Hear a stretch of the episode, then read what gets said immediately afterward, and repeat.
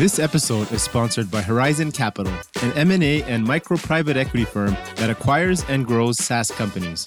Horizon Capital only works with SaaS companies generating between 500k and 5 million in annual recurring revenue, where they help them unlock the true value of their business and scale to the next level. Whether you're ready to move on to your next startup or want to work with the right growth partner, Horizon's team will work with you to find the best structure possible. From M&A strategy to capital investments, SaaS is all they do. Simple as that. If you're a SaaS founder with less than $5 million in annual recurring revenue and are looking to sell your business, visit horizoncapital.com today and get a free valuation. If you'd like to sponsor the SaaS District podcast or recommend any guest that you think would be valuable to be on the show, visit horizoncapital.com slash SaaS dash podcast today. Thanks again, folks.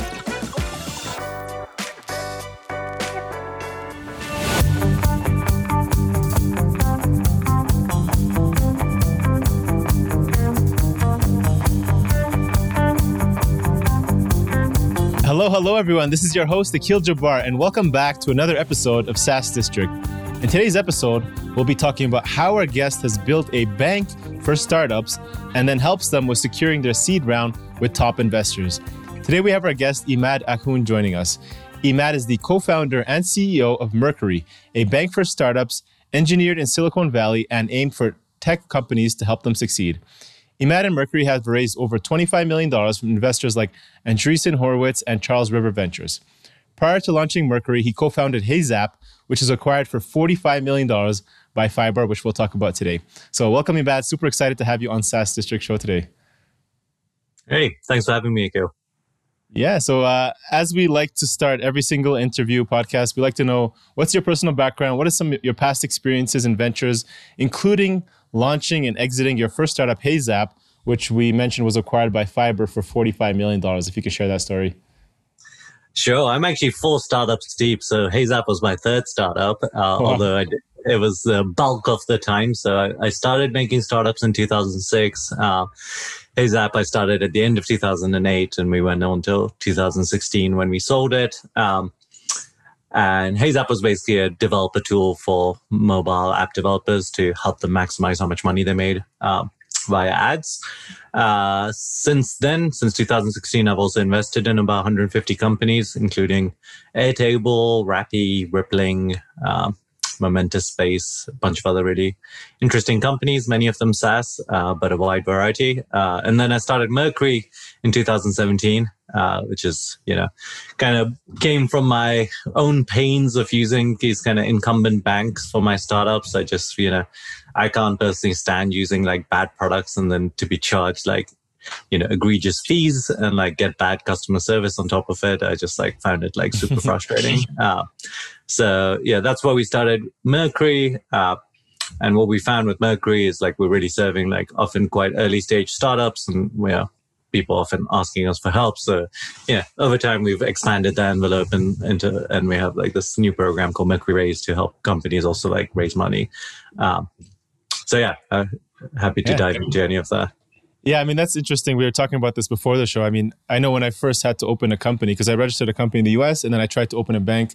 Actually, like had to fly down to Denver, walk into a Wells Fargo, and you know it cost me I don't know at least a thousand bucks, right? Um, and sure. now you know I found out Mercury is like this is this is amazing. So I love it. Uh, yeah, I mean that's that's a big category for us is like people who yeah don't even live in the US but yeah set a start a US company. Uh, yeah. It's about half our customers are kind of that category. Uh, and it's crazy. Like you really, yeah, you really had to fly to the US uh, and sit in a bank branch for like two hours. Uh, and obviously, especially in a pandemic, no one wants to do that. exactly, exactly. So uh, just before we get into Mercury, I want to talk a little bit more about HeyZap. Uh, maybe you could just talk about. Um, so obviously, you've had some success. You've got investors. Uh, maybe you could talk about initial costs of you know launching that company, and then would, what would you say like drove the success of that startup to you know that acquisition and eventual exit for you just for people who are thinking to maybe you know plan for their exit in, in the SaaS companies? Yeah, you know that was HeyZap was a long-winded story. We started in 2009 in like Flash games. I don't know if you if you remember Flash games, but that was a thing back in 2009. Uh, and even when we started, we and we had some plans to like monetize, but not like to be honest, they weren't good plans. Uh, so we actually raised quite early on, like we did Y Combinator, and then we raised. Uh, yeah, back then it was a reasonable size round, like a 500k round from Union Square Ventures. Uh, and yeah, and we kept going, and you know that didn't work. We switched over to uh, this, like we did a pivot over to you know obviously mobile games blew up, so we pivoted over to that. Uh, and it wasn't really until our third pivot when we got into ad tech. Uh, so basically like 2013. So we started in 2009, 2013. And that was when we started making money. Um, I think like looking at all the cost it took us to get to that point is like I guess it was around five million dollars or something, but it's not really, you know, yeah. this wasn't like the most efficient route to like build something that makes money. Uh, yeah. It was kind of like us like you know pivoting and figuring things out and get, and getting to something there. And then from yeah. that point onwards, we were profitable. Uh, pretty much, I think from 2013 we were profitable until we sold it in 2016. Um, nice. Yeah. Cool. Um, so, you know, obviously at Horizon Capital, we work with uh, founders who are looking to exit their SaaS companies all the time. And I understand, you know, it can be an emotional roller coaster when you're exiting company. Obviously, it's not your first exit. You said it's your third time. But, you know, what was that process for you? And ha- has it changed your life after that exit, or was it the first one? And then after that, it's just like a game of repeat? Yeah. I mean, it definitely changed my life. I mean, before that point, you know, I've been doing startups from 2006 to 2016. So I was mm. never you know, I did obviously I raised money and I had like salary, but yeah, I wasn't getting I was I was always paying myself like just enough to survive, right? That was mm. my that was my modus operandi. Like I was like, okay, you know, how much do I pay myself that I don't run out of money, but I wasn't like living in any way like uh, above my kind of means. Uh, and that was a very you know significant exit for us and you know we managed to get a house in san francisco and obviously that's that's an expensive thing to do uh, so so yeah it was definitely significant in that sense but in another sense you know it doesn't like money doesn't change your life and it's better to just do something that you're passionate about so you know i'm doing mm. a startup again and it's not yeah to be honest it's not that different from doing my previous startup i mean we raised more money and things like that but that's just yeah the when you're doing a startup, like whether you have personal money or not, doesn't like change the fact that like it's still a pain in the ass to do it. um, so, so yeah, I think like it, it was definitely positive. Um, it's also bittersweet a little bit, right? Like it's like you work on something for a really long time. You know, you do have to like put your heart and soul into like making a product work and making a startup work, and then like when you sell it, like you know, it's like kind of like giving up your baby, um, and that that part exactly. is hard. Uh, I think for us, the reason we you know, chose to sell it is we were not. I mean, I was passionate about what we'd built and we'd worked hard towards it, but it wasn't an industry that was. Yeah, I wasn't like, oh, I really want to spend the next 10 years of my life in ad tech. Uh, it, and mm. yeah, it was something we'd kind of stumbled into. Um, and ad tech is like a difficult space. It's, I, I think it's not it's not that hard to make like a reasonable size company and we you know we sold it for 45 million uh, mm-hmm. but it's very hard to make a huge company so the impact you have is like somewhat limited um, yeah. whereas in like saas and like fintech uh, you can make like really big company have a much bigger impact uh, so that was kind of what uh, kind of pushed us towards like taking an exit yeah, makes perfect sense. So, um, so you had some, you know, obviously a life changing event at that point. You've had like a good exit. Now you can kind of focus on a new market and maybe more towards your passion and something maybe you see longer, you know, seeing yourself in this business more for more than 10 years. Would you say that's accurate with Mercury? Yeah, I see this as a long term thing. I mean, if I sold it, I just have to do another company. So as long as this is going well, I might as well just keep keep doing this. And you know, uh, and it's fun. Like banking is like the space where yeah, a lot of other spaces in software. There's a lot of people who've already made a bunch of progress. Whereas I think in mm-hmm. in a lot of places in fintech, uh, we're you know we're kind of in the first innings. Like uh, we're maybe three years into kind of innovation when it comes to like depository banking. So I think there's a lot more that's going to happen, and you know we can be like a pivotal part of that. Yeah, definitely. So Mercury, a bank intended for startups. Why did you? So why did you decide? So you said that you know there's some opportunity there. There's still a lot of uh, room. Why did you decide on fintech? uh, when you know building this bank and why did you feel like startups was the space that was under underserved or where did you where did you see that um, yeah i mean i didn't like I didn't necessarily go like, oh, let's do a fintech company. And then I tried to come up with ideas in it. This is like very much a personal pain point of mine that I could see that as an entrepreneur, like banks really sucked. Uh, we could do a much better job. Uh, so, you know, I kind of think about it as, as like, A, there's all of these kind of just like a better product you can build in banking. So in the same way that, you know, Zoom is just a much better video conferencing and therefore wins, I think Mercury mm. does that as well. Like we're just a much better kind of online banking experience and uh, we'll win partly for that. B, there's a bunch of features we can build that are specific to the types of people, entrepreneurs we serve. So we have APIs, we have virtual cards, and like those things kind of, you know, actually, we just launched Mercury Treasury this week, uh, which lets you put your uh, excess kind of cash into money market funds and treasury bills. Uh, right. So we can keep layering on these features that are, like really help our vertical and like go beyond just like this is a bank account. Um, mm-hmm. And so yeah, so yeah, I felt this pain point uh, on like a you know when you zoom out a little bit, banking is a freaking huge industry. I think it's like I think in the US it's like four trillion dollars or something like that. I mean that's very abstract, uh, yeah. but it's a really big industry. You know, the top 500 banks are all worth more than a billion dollars or something in the US. Uh, wow. So yeah, from obviously like I want to do something big. I want it to be be valued a lot. So so picking an industry that's big, you know, gives you a lot of options to grow into that. Uh, why I wanted to serve startups is you know it's a space I understand very well. Uh, it was it's important in fintech to have like good kind of user acquisition and think that through quite a bit, mm-hmm. right? Like, uh, yeah, CACs can be pretty high in fintech if you don't think it through. If you can pick a vertical like startups that the, there's already kind of strong communities, so you know, entrepreneurs talk to each other a lot. Most of our growth has come from kind of entrepreneurs sharing Mercury with each other. Mm-hmm. Um, there's also kind of channels like accelerators, seed funds, etc., that you can kind of uh, ch- channel. Uh, and then also, yeah, startups tend to be tend to make a reasonable amount of noise. So you know they're on their they're online, they're on the internet. And then lastly, I think uh, building a product first company, you kind of want to have product first entrepreneurs, and that's like inherently like um, startups want. Uh, on, on, startup entrepreneurs want like these modern products and use them. Uh, so all of those things have mostly played out. Uh, our long-term aim is to serve like any digitally enabled business. So yeah, startups is one. We also serve e-commerce companies. Uh, any US business can actually sign up to Mercury. Um, so over time, we'll kind of increase that envelope. Cool. And you know, when you compare it to all the banker, you know, the, the space being you know quite competitive, I would say, even though it's you know more traditional, um, there's also you know fintech.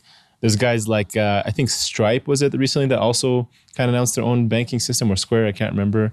Um, you know, so it's going to get more competitive. What would you say are some like main factors or value props that maybe can make you guys more more competitive?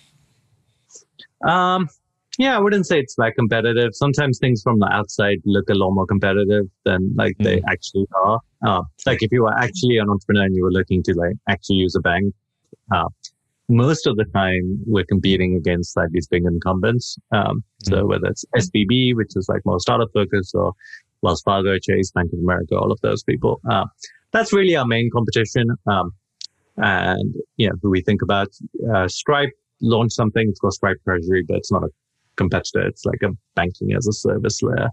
Uh, okay. I'm sure there will be more competitors over time. Um, but from my experience, yeah, as a startup, you always have like some boogeyman competitor. Uh, but at the end of the day, like you, yeah, they will do their thing, you will do your thing. And most of the time, you know, uh, I think I really wish I could remember who did who said this, but most startups die from like suicide, not homicide. It's very it's very rare for you to go and like you know be destroyed because someone like outcompeted you. Uh, like right. if you stay focused and do your thing, like uh, you'll yeah figure it out. Um, and banking is just this huge huge space, so it's not you know it's not something where I'm like oh we've yeah we're nowhere near in running out of like customers that we could help. Sure. Yeah. Yeah. That's a good quote. I like it. So, but then, you know, one side of it is, you know, you're competing with these big banks, traditional banks. And when I think of, uh, you know, most people who, who open a bank, you know, right now there's, or, you know, historically it's been a more personalized experience, right? People walk in, they see a teller, they get that kind of uh, experience with how to open the bank and, you know, getting a targeted service And I think that builds a loyalty and retention with users over time because they have that teller they can work with or account account manager or, or whatnot. What's kind of your guys' strategy for you know overcoming that challenge and making it more personal versus just like you know uh, like another software tool I can just pick from and kind of make it you know transactional? Yeah, I'd say there's two parts of that. Like number one, you know, we've invested a lot in having a great customer service. Um, and like we're, yeah, if you talk to uh, our customers, they'll like say, hey, you know, Mercury responds quickly and we, you know, we respond with like real, real humans who know what they're doing and can actually solve your problem. Uh, mm-hmm. So although you say like banks deliver personalized experience, like it's not, people have a very negative experience most of the time when they interact True. with their bank. Like it's like you talk to someone, they can't solve your problem, they don't get it often, and then you you know get a run around and like uh, so it's not like a fun experience for people to interact with banks. So that's step one. Step two, I would say, I actually mostly see, yeah and this is a, like a personal mentality but i think a lot of like especially tech entrepreneurs would like feel this as well. Every time i have to interact with a bank it's like a failure. Like their product has failed. Uh, they haven't been able to solve my problem. Like i want to click a button and things happen. Like i don't want to go call someone or talk to someone. Or, mm-hmm. or even worse like going into a branch. Like i just can't imagine like me ever wanting to go somewhere to get something done. I can do it online. Uh, so there is like a certain set of people where they do prefer having that relationship and going and meeting someone in a bank branch. Uh, and like, yeah, those banks will still exist for that type of person. But I think, I personally think that most people who you know, do their business online are familiar with like, you know, they use Slack, they use whatever, like they want to do, they just want to get on with things and have them be kind of intuitive and easy and built into the product. And that's what we we're building towards. Right. So somebody like myself, right, uh, you know, we're like the newer generation of entrepreneurs, um, where your service will be aiming for like the, you know digital banking experience. Um, how, but how do you handle like the the older generations? Maybe you know, you know, obviously you're in Silicon Valley, uh, but you go middle of you know Arkansas, or I, I don't know where, where's a, comp- a, a, state in the U.S., but where the older generation that prefers that classic banking model. How do you allude to them and you know make it interesting I mean, to them, or do you not even worry about them? I mean, I, I'd like to serve them, but at the same time, like you, you be who you are, and you know, there's a set of people. Like, a focus is important here, right? Like, I don't think we can like go serve hundred percent of people in hundred percent of ways, and like go, you know, we're not going to set up bank branches in Arkansas to like serve an entrepreneur there. Uh, so we are who we are, and there's a set of people that like that, and we'll get those. And I think that set of people is a growing set of people, like the you know digital entrepreneurs are the uh, probably the future of entrepreneurship. Um, yeah, I know I'm not like not for those other people who, who, if they don't find it valuable, then you know that's their choice. Okay, so you're not going around, you know, doing tour and like setting up shops and educating these folks on why they need to switch to digital. Yeah, okay. okay, cool. Maybe if we run out of digital entrepreneurs, we'll go, we'll do that. yeah. yeah. okay, we'll wait five years for that. Um, cool. What what would you say? So you mentioned a few, you know, growth strategies and user acquisition strategies. Um, you know, working with other other, you know, like Y Combinators and and, and uh, entrepreneur funds, and then also, you know, working with startups. They make a lot of noise. Has there been any other, you know, uh, good growth and user acquisition strategies that you say have worked really well? And on the other side, can you share any like experiments that were just like you know not, not successful or you know you wouldn't recommend to do again or you wouldn't do again? Um, yeah, that's a good question. I would say, yeah, we were a little. I mean, it was somewhat planned, but we were also lucky in the sense that you know we have like a fairly broad product. Like every entrepreneur needs a needs a bank. Um, mm-hmm. and that kind of lends itself a little better to just like kind of fairly broad marketing based noise, if you know what I mean.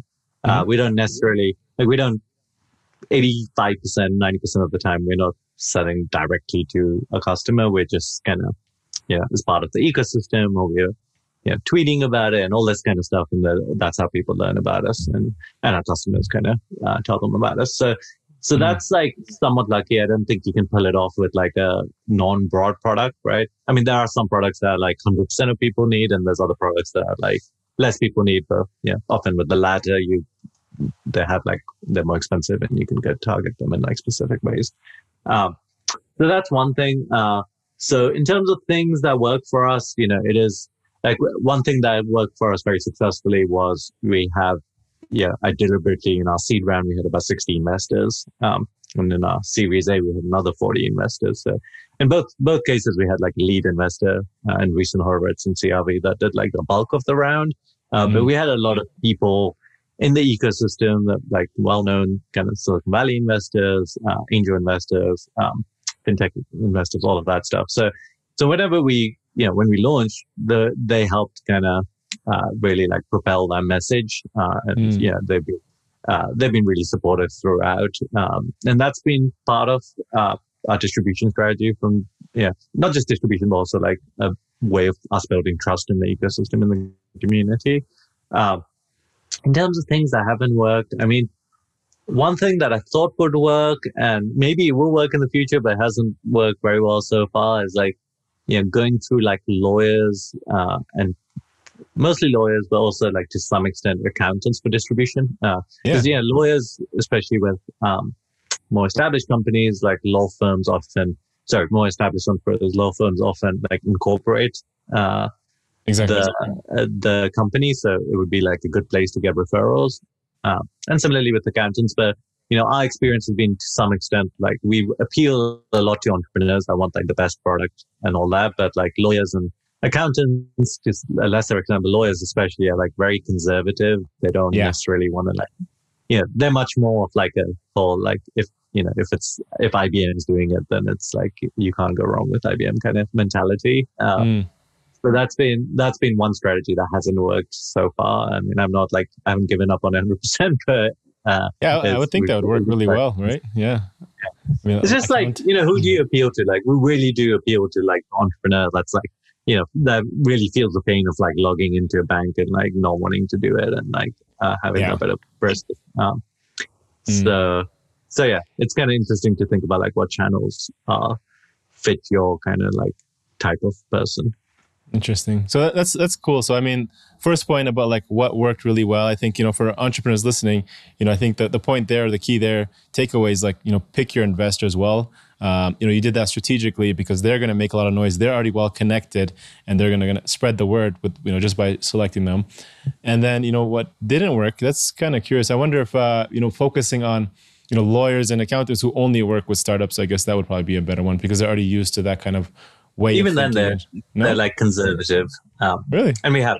Um, but you know, it might change, like as in like yeah. you know, as we get bigger, like we, you know, hopefully eventually we become the default. In which case, like we're the ones being pushed by these people.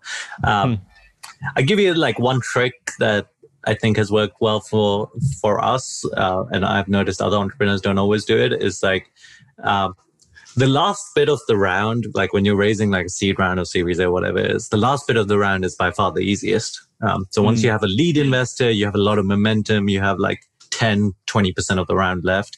Uh, and that often what happens is like entrepreneurs don't leave enough space there. Like they'll just fill that up with like the lead investor or like they've, you know, whoever they're talking to. Uh, I think it's really useful to like be very strategic with that last bit and then go get yeah, go get difficult uh, angel investors and difficult entrepreneurs or like whoever is like your dream person, like try to get them in that aspect because uh, then you have a lot of leverage. Like if you can go to someone and say, you know, for us in the seed round, we were like, hey, Andreessen Horowitz is already doing the seed round. Do you want to back this company? It's just a, much easier for them to say yes uh, versus right. like, you know, I'm an unknown entrepreneur doing this thing. Um, mm. So I would say like that's like kind of you know if you do want to get like you know some larger set of uh, investors, um, I I always recommend other entrepreneurs as investors. Uh, I think it's like not, it's nice to give some space at the end and like not just fill it up with like whoever comes along. Whoever gives you the the check, yeah, that's smart. I like it. Um, so you mentioned, um, you know, the experience you're trying to bring to users is, you know, make it simple. I log in, one click gives me a, a solution. Are there any kind of uh, other innovations that are being leveraged to optimize the, you know, existing procedures and processes for, you know, making the, you know, whether, whether it's currently to make things more efficient or you see kind of it moving towards with with Mercury? Yeah, I mean, one thing that we put a lot of time into, like I would say, an insane amount of time into, is the onboarding experience. Uh, mm. But yeah, we basically had a year and a half to build Mercury, and uh, partly because we were doing the, you know, the bank stuff, and partly because we were probably a little perfectionist about it. Uh, and we spent a lot of time on that onboarding experience. Um, and that's kind of like kind of makes you know for it's a bank, so like we do have to collect a bunch of data. Uh, it's not, you know, it's not just like here's an email, here's a password, you're done kind of thing. So you know, we've turned something that might have been like a major friction point into like a actual like magic point where like people are like, oh wow, that was like really easy to understand and smooth. I can't believe like, you know, compared to your example of like flying into Denver to like walk into a branch and like do a bank account versus like online, like, you know, you have a magic experience and you do it in kind of 10 minutes. Uh, so that actually is like, it's weird. Like at, at the time when we were doing it, we didn't think this was like going to be that important, but it, it has made like this kind of very, you know, very top of funnel magic moment for people where people are like, okay, you know, we've now set an expectation for like a very high bar for the rest of the product. Um, mm. And, and that's been much more successful than I thought it would be. Um, but yeah, you know, we try to make like a lot of other things just easier and better. Uh, so you know, like if you want to get an account number, you don't have to. Like, yeah, previous to Mercury, I'd have to like dig through my emails to find my account number and all this stuff. Like we make it like very kind of front and center and like make it so you just click on it, and it just copies it. So all of these things are like obvious in hindsight, but mm-hmm. yeah, banks are just not really innovating into own products uh, like you can you can make a lot, a lot of like these kind of incremental things that like add up to being a much much nicer experience. Nice nice. Yeah i mean i think i when I, I think I first heard of you guys, I think just over a year ago, it was in, a, in, a, in this Facebook community group of entrepreneurs I'm in, and somebody posted about it. And when I when I logged in, I was like, I had to do a double check. I'm like, wait, this, this is actually going to save save me. You know, like next time I, am like more excited to open a, a, U.S. bank account. So can't wait to try you guys out. um, you know, so talking about kind of the innovation, you guys also created this new product. Uh, I think it's called the uh, Mercury Raise, where you help seed, uh, you know, help help invest or startups get uh, in front of uh, other some of the top investors for their seed round. Um, are you guys kind of leveraging because you have the data of their business account? You're able to kind of make that connection easier and makes it easier for investors to to make that decision, or, or what what's the idea there? Uh, no, I don't think we're not currently like kind of leveraging your data to figure out like oh you should get funding or something like that. It's much more kind of opt in from the user's perspective. Uh, mm. I'm a big fan of like, you know, once you launch and like you have users to like listen to your users and figure out like what's their pain points and like solve them. And one of the biggest ones, you know, we get companies like really early on, like, yeah, a significant percentage of our companies are like right after incorporation, they sign up to Mercury. Yeah. And yeah. obviously we're targeting kind of startups and people have aspirations to raise money. Uh, so a lot of the time people ask us, like, yeah, I talk to my customers often. So they often ask me, Hey, you know, you know a lot of entrepreneurs, like, can you help me raise, raise the seed round? Uh, so we this was like a major request, and instead of like yeah every now and then I'm like oh yeah sure I'll introduce you to one or two people. Uh, I wanted to like try to systematize it. Um, and yeah, we've had this like great reception. We ran um, we ran this in kind of batches. Uh, so first batch we ran last month, or I guess maybe a month and a half ago. Uh, we had about 460 companies um, apply.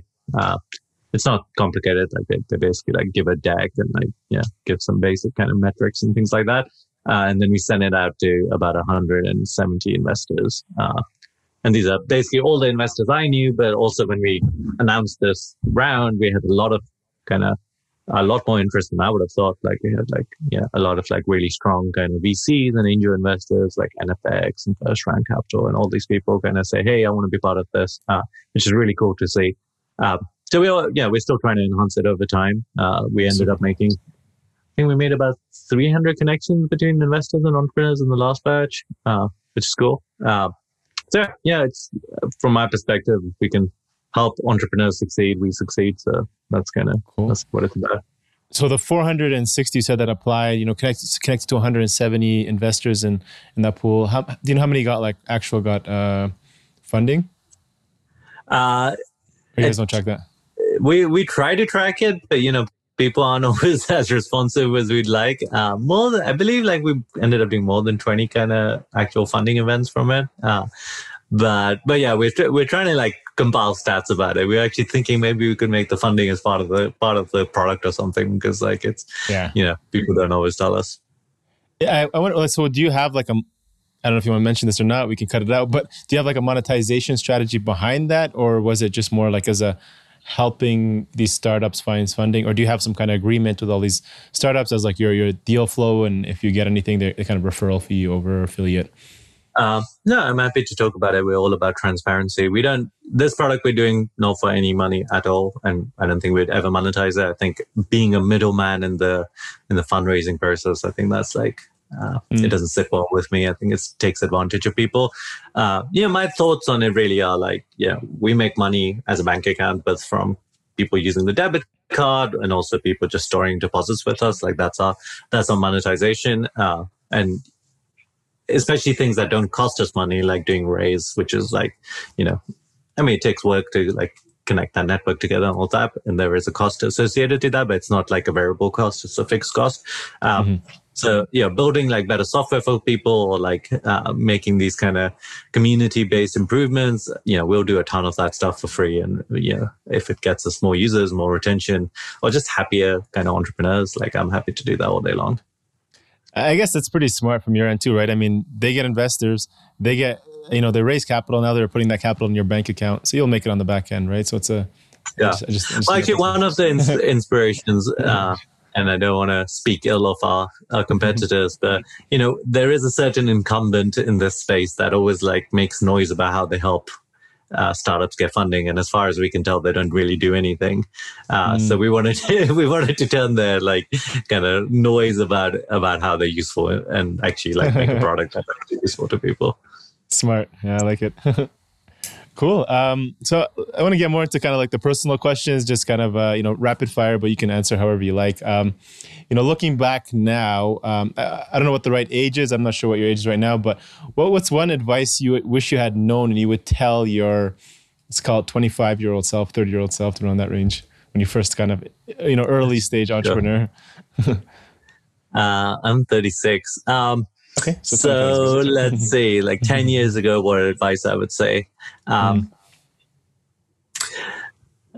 Yeah. Yeah, it's tricky because like you just don't know what like what path you took, like whether you could have done it differently and all that kind of stuff. I would definitely say, you know, when we did a pivot, like we were always, and we did you know, back then, as, as I kind of somewhat described, we did quite a few pivots in our company. We were always constrained by the box of what we were doing. So we were only like, you know, like, oh, this is kind of working, but like not really working. Let's like pivot like one piece of that box, uh, mm-hmm. which kind of makes sense, right? Like you're like, oh, I have all this code base written. I just, I don't want to do something completely new. I'm going to do like a little piece of that.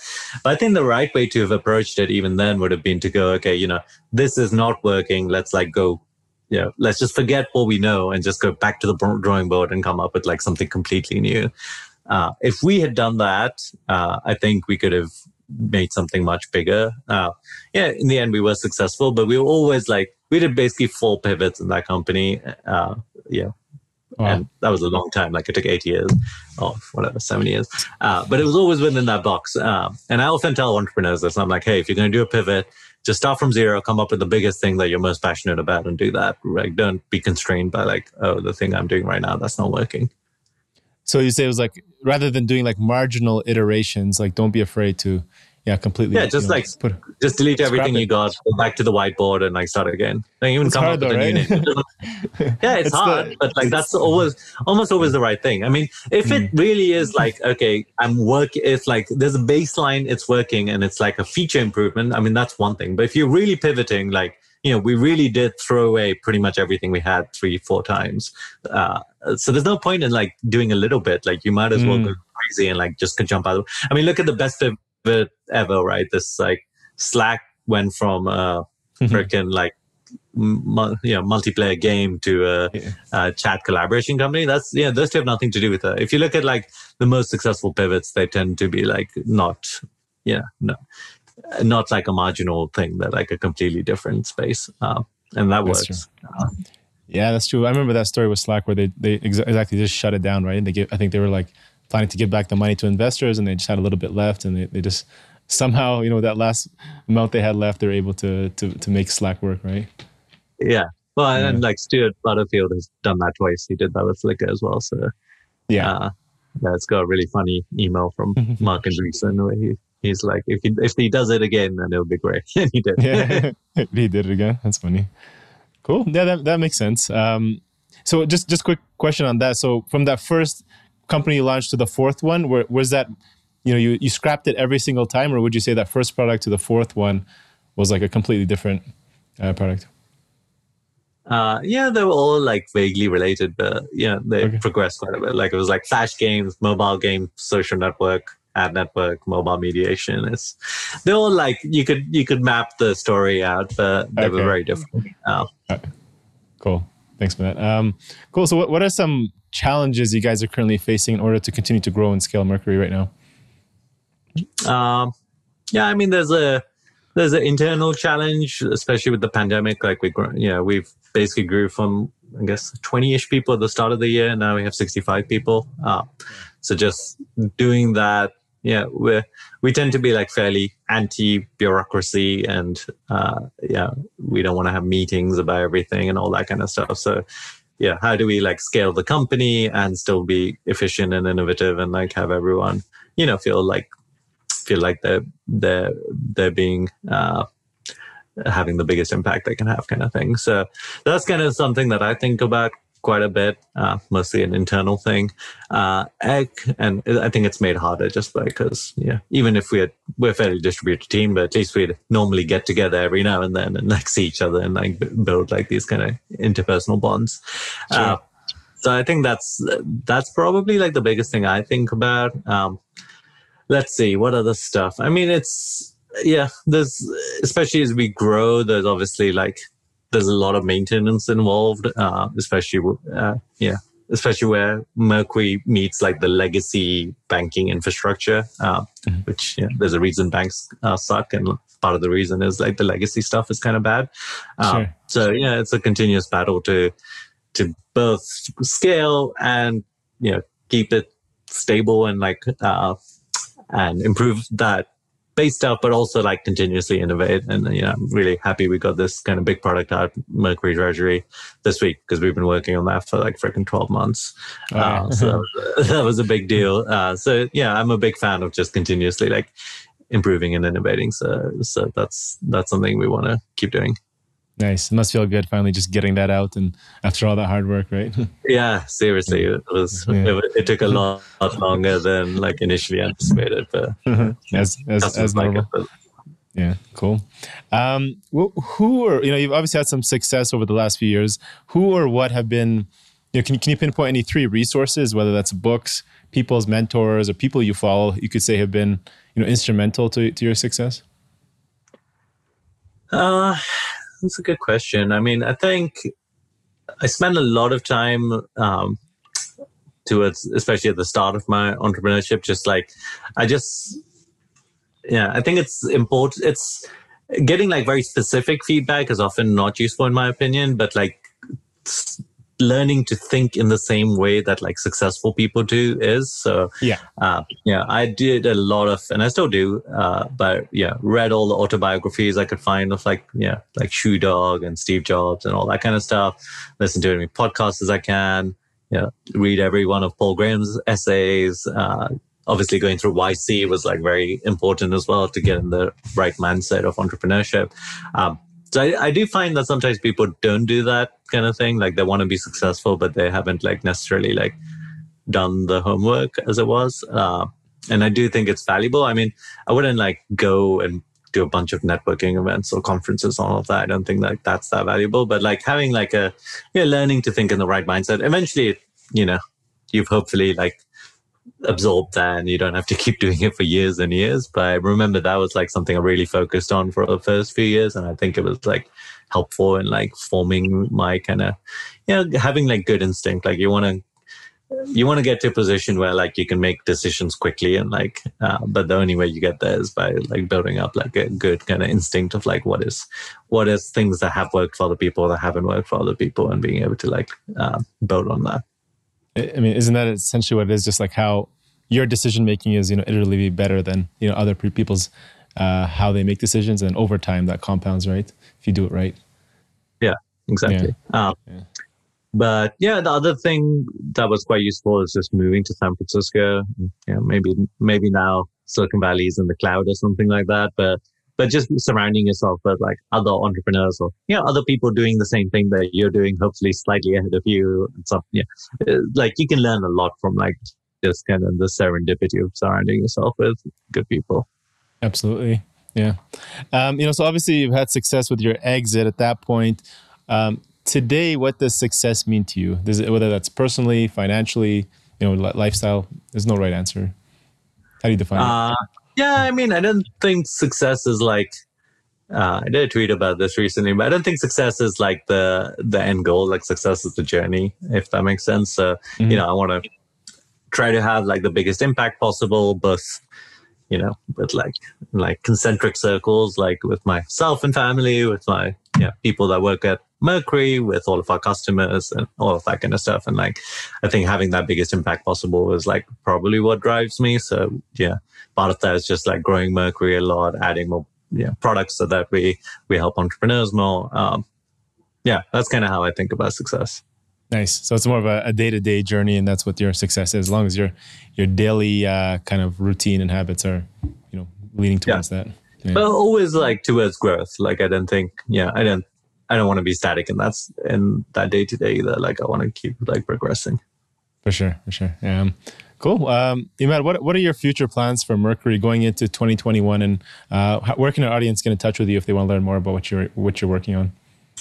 Uh, future plans, just kind of, we're going to continue launching some of these kind of financial services and also just improving Mercury. So there's, yeah, there's a ton of like incremental things we can do. Uh, and kind of new things we can do. Sorry, that's like a little vague, uh, but, it's going to be good. Uh, and yeah, best place to get in touch with me. I'm on Twitter. It's just Immad, I M M A D. Uh, and yeah, you can tweet at me or my DMs are open as well.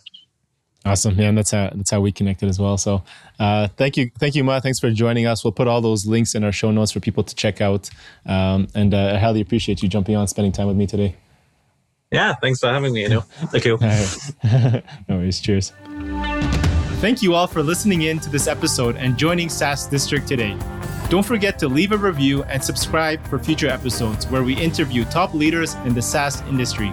If you're a SaaS company looking to grow and unlock the true value of your business, get in touch with us at horizoncapital.com.